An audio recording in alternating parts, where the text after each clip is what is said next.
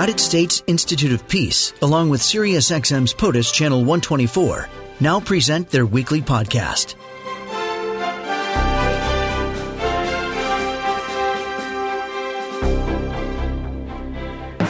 Tamanna Salikuddin is Director of South Asia Programs at the U.S. Institute of Peace, where she oversees the Institute's work in Pakistan and broader South Asia.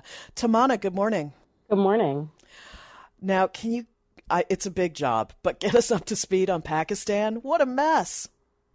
Well, you know, Pakistan is never a dull moment, and the last month has been particularly interesting in terms of domestic politics.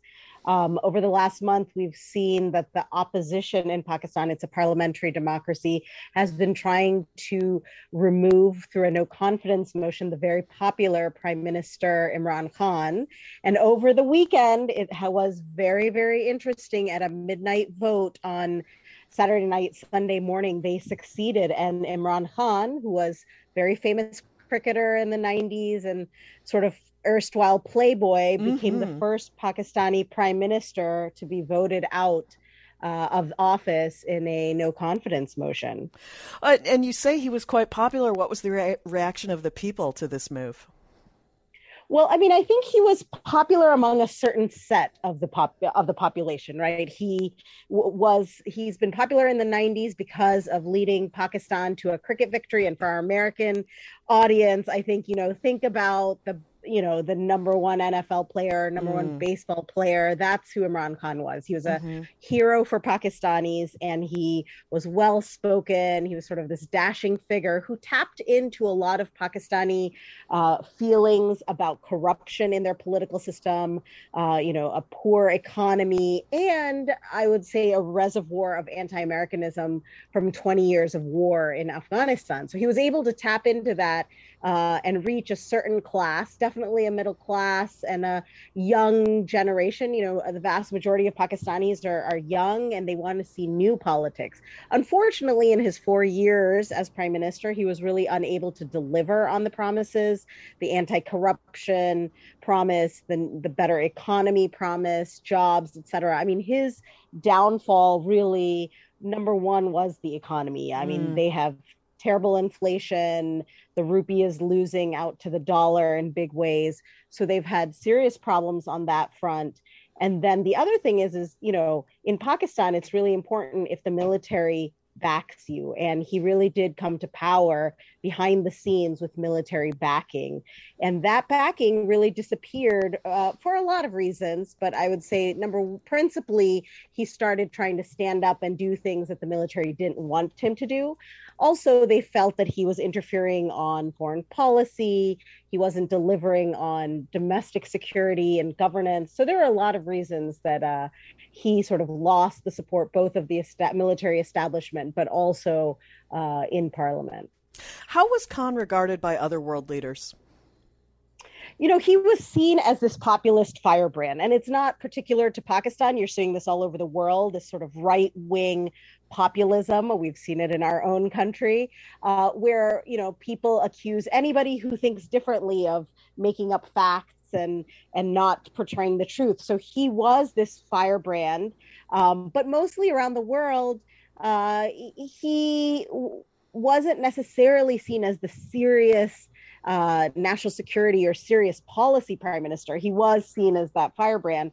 Um, obviously, famously, he was very upset that um, U.S. President Biden hadn't called him. I think a lot of that has to do with as we withdrew, the US withdrew from Afghanistan, our focus on Pakistan has definitely um, come down. Mm. Uh, it, you know, if you compare it to the last 20 years when we had troops in Afghanistan next door. Mm-hmm. Mm-hmm. And a whole AfPak strategy, and it was like something to exactly. be managed. And now, like, really, no one's talking about it. But no, but, not but, at all. Ukraine is what everyone's talking about. Uh, but Tamanna, uh, of course, the the prospect of a destabilized or an unstable nuclear power must be unnerving. Like, how how chaotic is the situation now?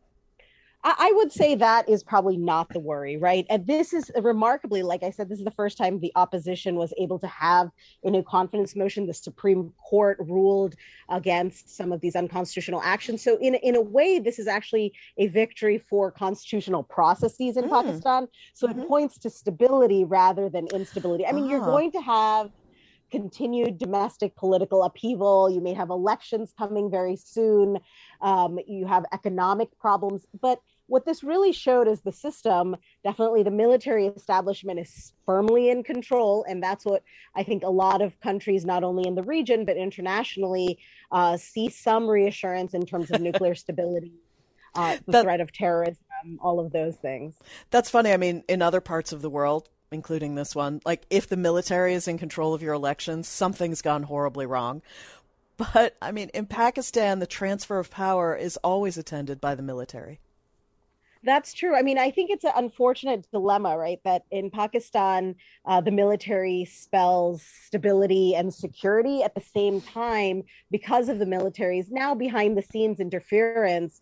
Uh, it does limit the prospects for civilian democracy. And I think that is something that the US really has problems contending with. I mean, we want stability, we want security. At the same time, we want to foster democracy. And we often find ourselves in a bind there.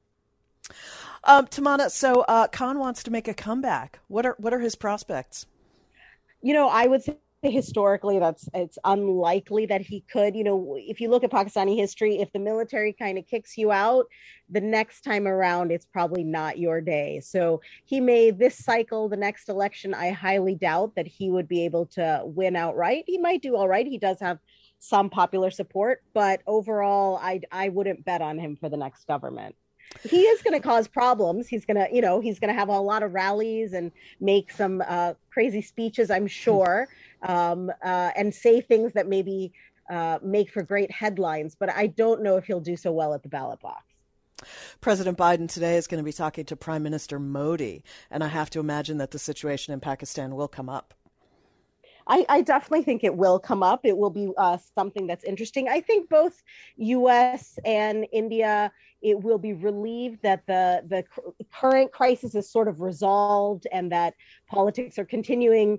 Uh, but I think most of their attention really is going to focus on the Ukraine crisis, on thinking about you know India's relationship with Russia and India's relationship with the U.S., and then more broadly thinking about China, the Indo-Pacific strategy, and uh, you know the very strong relationship between U.S. and India, which obviously uh, for Pakistan uh, creates more tension, given that. Pakistan Pakistan, you know, wants to be an ally of the US, but because of US India relations, sees itself also closer and closer to Beijing. So, what we have in South Asia is uh, emerging bloc politics of Beijing allied with Islamabad, New Delhi allied with Washington, um, and, and, thinking about how does that play out uh, in the long term really, really interesting dynamics in that part of the world. Tamanna Salikuddin, thank you so much for joining me today. Thanks so much for having me. Great to talk to you. This podcast has been brought to you by the United States Institute of Peace and SiriusXM's POTUS, Channel 124.